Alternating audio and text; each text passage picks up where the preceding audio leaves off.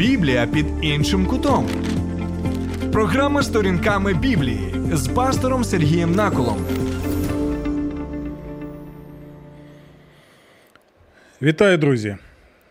Сьогодні ми будемо з вами, я сподіваюся, розглядати таку цікаву тему і актуальну, яка стосується вислову стосовно представника влади, який є Божим слугою, який у той же час не напрасно тримає меча для того, щоб щось робити цим мечем, для того, щоб служити Богові і людям. Так. Ті з вас, хто знає цей вислів, бо представник влади є Божий слуга, який не напрасно носить меча, ви знаєте, що це записано у листі апостола Павла до Римлян, 13 розділ. Але у той же час ви знаєте, що ми розглядаємо книгу псалмів. То чому взагалі я згадав 13 розділ листа до римлян, якщо сьогодні ми розглядаємо 17 і 18 псалом книги Псалтир? А тому, що, друзі, на моє глибоке переконання, і мені цікаво почути і вашу думку, чи згодні ви з цим чи ні. На моє глибоке переконання, 17 і 18 псалом є коментарем. Так, так, саме коментарем на 13 розділ, початок 13 розділу листа до римлян, де і розглядається тема слуги Господнього. І я впевнений у тому, що ми набагато краще зможемо зрозуміти, що має на увазі апостол Павло, коли каже, що представник влади є Божий слуга, у якого є меч, саме у світлі 17 і 18 псалмів. Чому? Ось ми сьогодні про це і дізнаємося. Залишайтеся з нами і зустрінемося з вами за декілька секунд. Поодинці щасливим не станеш. Ми поруч. Радіо М.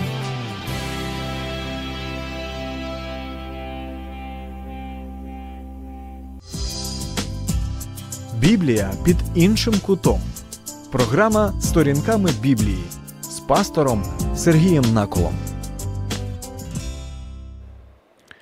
Ну що, друзі, розпочинаємо розгляд 17 і 18 псалма. Але спочатку ми розглянемо 13 розділ листа до римлян апостола Павла, де ми і читаємо ці цікаві рядки. Правитель, Божий слуга, він тобі на добро. Але якщо зло робиш, бійся, бо недаремно він носить меч. Він є Божим слугою, який відплаче покаранням тому, хто чинить зло. Хм, Цікаво. Особливо в контексті попереднього розділу, це 12 розділ, де також християн навчає апостол Павло на основі Старого Завіту, і він навіть цитує з Старого Завіту таку фразу: Любов нехай буде у вас не лицемірна, а справжня. І як вона виглядає, ця справжня любов? У тому, щоб ви ненавиділи зло. Почули це? У сучасному християнському світу вважається, що ненависть це щось таке негативне і взагалі не може бути у християн. Ні, це не так. Бо апостол Павло він використовує зі старого завіту цю фразу, цей вираз ненавидьте зло, яке є проявом справжньої християнської любові. Якщо ти любиш Бога і ближнього, ти будеш ненавидіти зло. І далі що? Шукати Божого добра. Так, це перше, на що нам треба потрібно звернути увагу. І наступний вірш, який нам важливий, це 12 розділ, 19 вірш. Не мстіть за себе любі, але дайте місце гніву Божому. Так, слово Боже. Багато вчить нас і у новому завіті саме про Божий гнів. Його ніхто не скасовував. Бог є любов, але у той же час Бог є справедливий Бог, і гнів його виливається на усіляке зло і нечестя. Так ось. Апостол Павло вчить християн церкві в Римі наступному: не мстіть за себе любі, але дайте місце гніву Божому, як написано, в моїй владі є помста, і я віддам, каже Господь. І це дійсно цікаві слова. Чому? Тому що якщо ми читаємо ці слова і вириваємо їх з контексту, то тоді. Ми думаємо, що нам взагалі потрібно бути пасивними у цьому світу. Ми не можемо взагалі не захищатися, ми не можемо взагалі активно якусь громадянську позицію мати. Ми не можемо дійсно використовувати якісь засоби для того, щоб захищати людей, які потребують цієї допомоги. І от якщо ми вириваємо з контексту цей вірш. Ми можемо подумати, що він вчить нас, що нам потрібно скласти лапки. Знаєте, як та жабка у касті, коли дві було жабки, одна все робила для того, щоб вибратися з горщика. А інша сказала: ну нічого не можемо зробити, і хай буде так, як і буде. Склала лапки та й все та й втонула. А інша що робила? Взбила маслице та й вибралася на олю. Багато вважають, що нам потрібно просто бути пасивними чекати того часу, коли Господь прийде і е, звершить свій суд. Але, друзі, цей текст, так, звичайно, він е, має на увазі і останній суд Божий справедливий, коли жодний жодний злочинний не втече від справедливого Божого суду, і це дійсно втіха для кожного із нас, хто покладається на Господа. Але в той же час цей вірш. Він пояснюється у наступному 13 розділу. І одним з цих пояснень є той четвертий вірш, який ми прочитали. Я знову його прочитаю, щоб ми не забули. Тобто, ось цей вірш це є пояснення, яким чином Бог звершує своє правосуддя не лише у майбутньому, а вже тут, зараз. Коли апостол Павло каже, що не мстіть за себе, тобто не беріть так, владу в свої руки, щоб не було анархії, або щоб не було кровної помсти і багатьох інших речей, які а, спотворюють правосуддя на землі. Він каже: не мстіть за себе. Чому? Тому що Бог створив систему. Бог створив особливі інститути влади згідно його задуму. І ось чому вам не потрібно брати це все в свої руки, тому що є правителі, які в очах Бога є його слугами. Правитель, якщо він і є, то він перш за все Божий слуга, який відповідає перед Богом і перед людьми. І це теж важливо. Правитель Божий слуга, він тобі на добро. Бог поставив цих людей або допустив, щоб вони творили добро. Коли людина вважає себе представником влади, але спотворює правосуддя Боже і цивільне, якщо ця людина спотворює взагалі справедливість, суд, яка спотворює усе те, що є у Божому задумі чудовим і прекрасним, і якщо вона використовує це.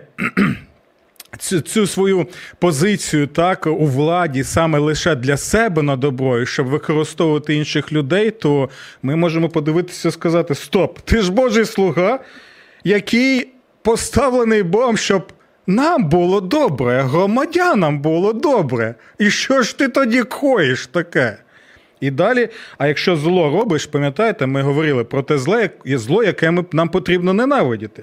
А якщо зло робиш бійся, бо недаремно він носить меч, махайра грецькою, тобто справжній меч. Він є Божим слугою, який відплачує покаранням тому, хто чинить зло. Тобто представник влади І ми зараз не кажемо, це може бути християнин, це може бути не християнин. І апостол Павло тут взагалі розповідає про контекст язичницький, так і багато людей були представниками влади, які не служили істинному Богу, але у той же час функціонально функціонально, як представник структури влади, який Бог встановив, щоб стримувати зло, щоб карати зло, щоб знищувати зло. Функціональна ця людина є Божим слугою. Цікаво, що грецькою тут використовується слово деакон, тобто представник влади, він Божий диякон, який поставлений, щоб цей диякон служив Богові, служа людям на добро, і в той же час міг використовувати цього меча для того, щоб карати, так, знищувати, зупиняти злочинця, якщо він усе робить для того, щоб перейти ту межу, яку встановив Господь у своєму справедливому суді. Добре. Ви можете сказати, пастор Сергій, ну це чудово, що ми розглядаємо 13 розділ до римлян, і я думаю, що ми ще будемо приділяти увагу цьому тексту у майбутньому. Це дійсно актуальна тема. і Ви можете написати навіть у коментарях, що ви думаєте стосовно цього, чи цікава вам ця тема, щоб більш детально можна було розглянути. Але, але дивіться, чому я згадав саме про 12-13 розділ листа до римлян якщо ми розглядаємо 17 і 18 псалми, а я взагалі навіть їх іще і не відкривав у своїй Біблії. Усе просто. Ключове слово тут Божий слуга. Божий слуга, який недаремно носить меч.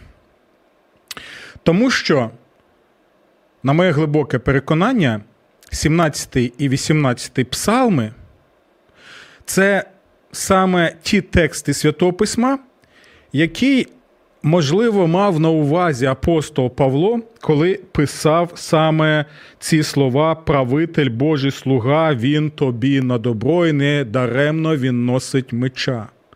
Дивіться, чому я так вважаю? Давайте відкриємо разом зі мною 17 і 18 псалми. І якщо ви уважні, ви можете подивитися. Як починається взагалі псалм? Ось, наприклад, е, шостий псалом псалом Давида, диригентові. так? Сьомий псалом жалібна пісня Давида, який він заспівав Господові. Далі восьмий псалом псалом Давида на гітійському інструменті. Далі дев'ятий псалом псалом Давида. Одинадцятий псалом Давида, далі. Псалом Давида, псалом Давида, псалом Давида, псалом Давида. Ми навіть і не звертаємо вже увагу на це псалом Давида, псалом Давида, псалом Давида. Вже звикаємо на стосовно цього. І ось ми доходимо навіть до 17-го псалму, псалом Давида, молитва Давида. І ось тут. Па-бам! 18-й псалом. Щось змінюється. Так? Щось змінюється. Чому змінюється? Тому що ми чомусь читаємо ось тут псалом слуги Господнього Давида. Ух! А це цікаво. Не просто так в Біблії навіть ось ці речення, які ми можемо побачити на початку цих псалмів. Так? Я я ще раз нагадую: псалом, псалом, псалом Давида, Давида, Давида, Давида, тут бац, псалом слуги Господнього Давида.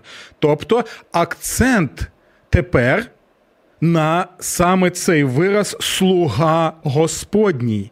Саме цей самий вираз ми бачили у 13 розділі листа до римлян, там, де апостол Павло вчить християн стосовно правильного функціонування людини, представника влади, якому Бог дає меча для того, щоб не лише стримувати зло, не лише захищати беззахисних, щоб добро коїти, а також використовувати цього меча, щоб знищувати. Нечестивців і злочинців, і цим самим він коїть Божу справедливість, Боже правосуддя. Цей самий вислів, псалом слуги Господнього Давида, ми бачимо і у 18-му псалмі. Чому це важливо? Дивіться. Пам'ятаєте 12 і 13 розділи листа до римлян, там, де спочатку йде мова, що нам потрібно брати перш за все правосуддя не в свої руки бо у багатьох випадках це перетворюється в анархію або у спотворення а, влади. Але що? Щоб можна було підтримувати Божий засіб, державний засіб, чесний, згідно Божих постанов, згідно Біблії. І щоб у цьому ми могли побачити, як саме, яким чином, через кого Бог звершує справедливість вже тут і зараз. І ось дивіться, у 17-му псалмі ми читаємо наступне. Праведник звертається до Господа у 13-му вірші, і він волає: Встань, Господи, виступи проти нечестивого і знищ його. Це молить праведник. Встань, Господи, виступи проти нечестивого і знищ його. Своїм мечем врятуй мене від нього. Почули це? Своїм мечем врятуй мене від нього. Але яким саме мечем? Пам'ятаєте, у 13 розділі листа до Римлян також мова йде про меч, що не напрасно є меч у представника влади. А ось тут, у 17-му псалмі, ми бачимо, як праведник волає до Господа і каже: Використай свій меч. Так? І далі дивіться. Своїм мечем врятуй мене від нього, рукою своєю, Господи, врятуй від нечистивих цього світу, від людей, доля яких у цьому житті своїми скарбами ти наповних їх і черево, вони задоволені. А ті рештки залишають своїм дітям. Але я в своїй праведності побачу твоє обличчя і, пробудившись, насичуся твою подобою. І ось далі 18-й псалом пояснює, яким саме чином Бог використовує свій меч, через кого він використовує цей меч, щоб захистити людей. І дивіться, знову зверніть увагу на це прохання. Встань, Господи, виступи проти нечестивого і знищ своїм мечем врятуй мене від нього. Так? Молитва почута Богом. Яким же чином Бог прийде? Що Бог прийде буквально зі своїм якимсь буквальним мечем і буде звищувати нечестиво? Чи він використовує засоби? І ось 18-й псалом показує, яким чином і через кого Бог використовує свій меч, щоб зупинити зло або знищити зло, щоб встановити свою справедливість. Ось чому 18-й псалом починається саме з виразу псалом слуги Господнього Давида. Чому? Тому що Давид був царем, а цар це слуга Господній. Взагалі, представник влади це слуга, перш за все, Господа. І ось чому авторитарні режими або деспотичні режими це не біблійні режими. Чому? Тому що, от, наприклад, е, Північна Корея, там там обожествляються правителі, навіть ті правителі, які вже померли, вони вважаються у Північній Кореї як ті, що зараз саме правлять з своїм правителем зі своєї сім'ї. Але біблійний погляд на тому, що Бог понад усе. І яким ти там не був пупом землі і не вважав себе імператором і так далі. Слухай, друже, над тобою завжди Бог, і ти поставлений, щоб коїти добро для людей. Якщо ти це не робиш, ой, Боже попередження страшне. Ніхто не втримається на Божому суді. Ніхто не зможе дати хабара. Навіть ваші мільярди пропонуйте, вони перетворяться на порох. Це Боже попередження тут і зараз, щоб ви могли ще схаменутися, щоб ви могли повернутися до Бога, щоб ви могли. Віддати всі ці мільйони і мільярди, які награбували або якимось ще чином зробили. Бо в будь-якому випадку підете в могилу голими і перед Богом будете стояти голими. Це 100% гарантія, яку даю не я, яку я дає Господь у своєму святому слові. Так ось, слуга Господень, представник влади, Бог використовує структуру влади за своїм задумом саме для того, щоб представник влади, у цьому випадку цар Давид, він міг втілювати Божу справедливість, щоб він був саме, знаєте, гарантом Божої справедливості тут на землі разом з ким? Разом з суддями, так, і разом з ким? З представниками влади на місцях. Так, дійсно, в Біблії ми бачимо багато випадків, коли спотворювалася ця влада, коли Божі пророки пророкували проти спотворення злочинного Божої постанови, і коли вони навіть е, Божий суд проголошували над цими нечестивими царями або суддями, або представниками влади на місцях. І ось тут ми можемо побачити, що 18-й псалом він розподіляється, ну, умовно, на дві частини. Перша частина описує, знаєте, таким поетичним, поетичною мовою, яким чином Бог завершує своє правосуддя. Так, тут багато цікавих таких речей є. Пішов дим з його ніздрів, пожираючи вогонь з його уст, так що жаріючи вугілля палало перед ним. Він нахилив небеса і зійшов, під його стопами була темна хмара. Він сів на херовими і злетів, понісся на крилах вітра. Тобто, це не буквальний опис, так що у Бога там щось палає, обличчя чи ніж, чи так далі. Ні, це прекрасне уява, коли показує Бога у своїй святості і величі, який вершить правосуддя. І, е, до речі, е, нагадую усім нам, що, наприклад, є багато таких текстів у Святому Письмі. Саме поетичних, які не треба сприймати буквально. Так, наприклад, коли зірки впали з небес, і місяць затьмарено, і сонця не видно. Це не означає буквально якісь атмосферні ось такі. А, Події, так як як сучасна людина може це сприймати. Ні, мова йде про поразку, наприклад, язичницьких царів. Пам'ятаєте пісню Девори? Так? Коли вона співала стосовно перемоги, які її військо одержало над нечистивими правителями. так? І там цікаво, що у одному розділі мова йде саме про історичні події, як це відбувалося, а вже в пісні Девори ми можемо побачити, як вона ось використовує такі поетичні вирази для того, щоб. Е, показати поетично, як це відбувається. І там також оці є вирази, зірки падають, тобто, що слава людська, слава цих царів, вона пала там, що їх боги, бо вважалося там, що місяць, сонце це божества язичницькі, які допомагають язичницьким військам, що вони нічого не змогли зробити, що це сором для них, що Бог засоромив їх таким чином, і що саме істинний Бог Ізраїлів він одержав такий таким чином перемогу. Так, ось і у 18-му псалмі, коли ви читаєте, перш за все, е, це. Творча уява, біблійна уява, коли ви відчуваєте, що дійсно Бог на боці праведників, що Він звершує правосуддя. Але, але друга частина цього псалму, вона саме пояснює ось те, що ми розпочинали у 13 розділі листа до римлян, і у цьому благанні 17 17 псалму, 13 вірш знову прочитаю, бо він важливий. Встань, Господи, виступи проти нечистивого, знищ його своїм мечем, врятуй мене від нього.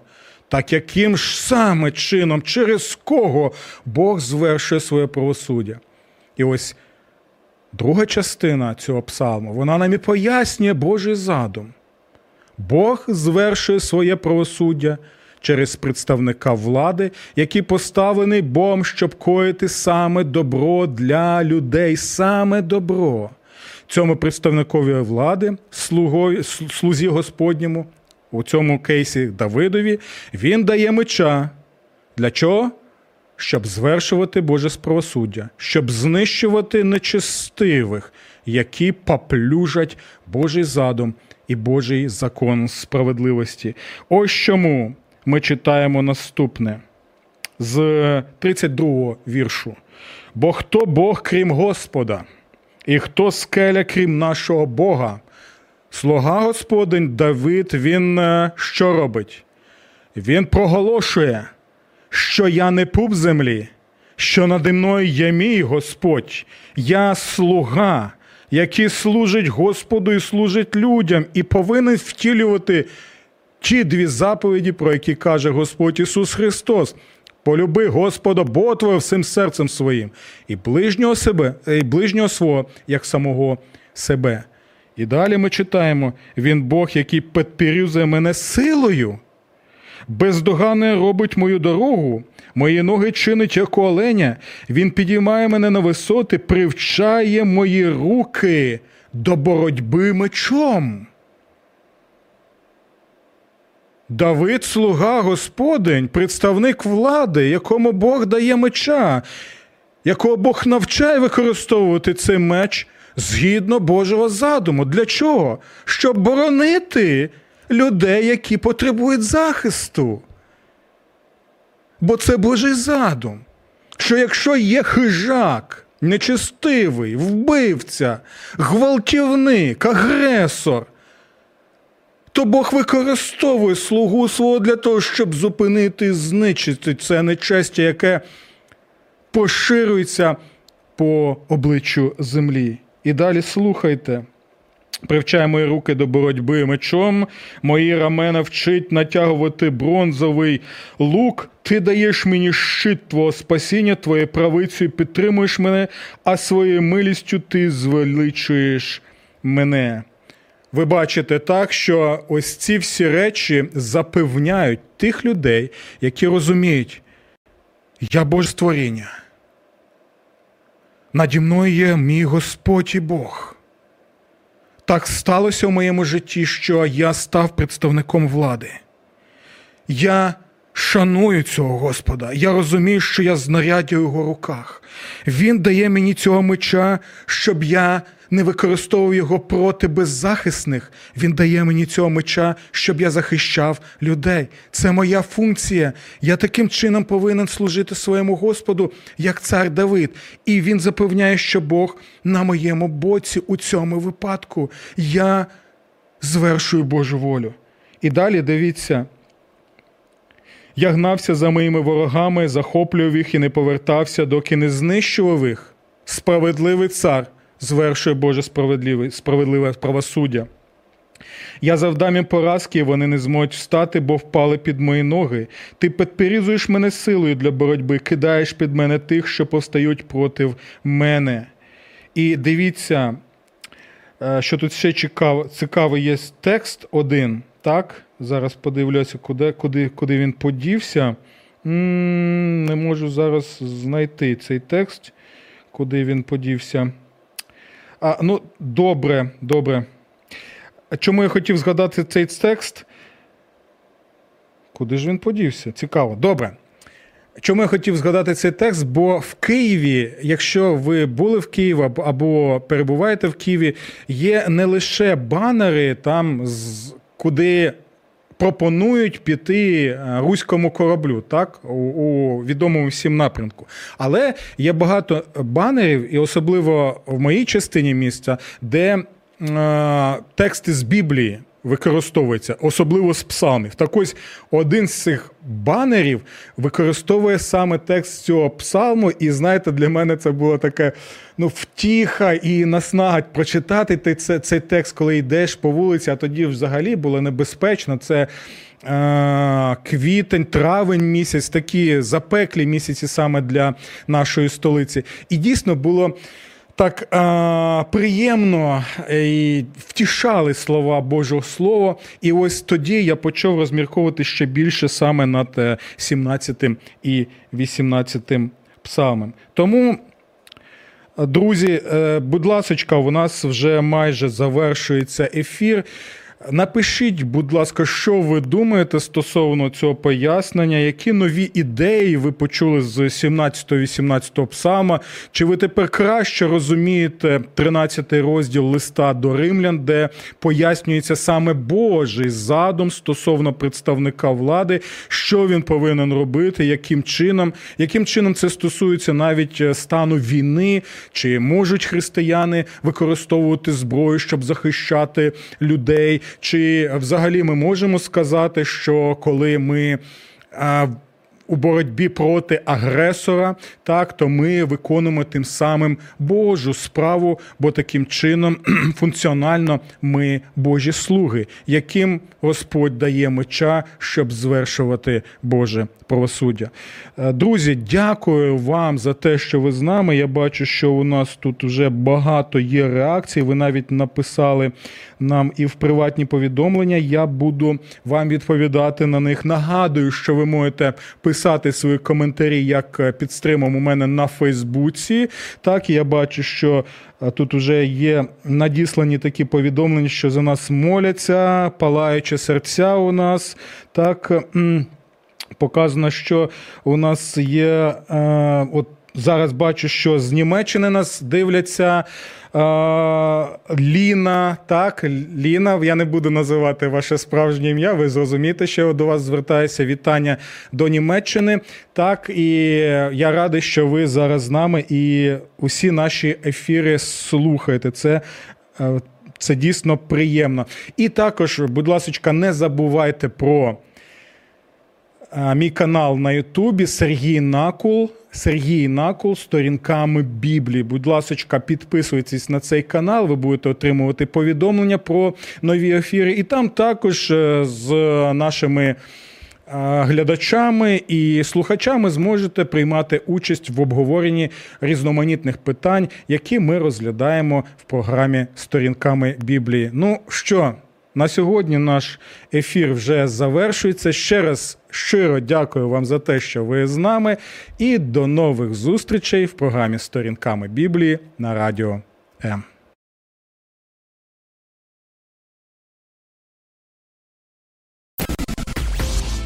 Сподобався ефір? Є запитання або заперечення? Пиши радіом.ua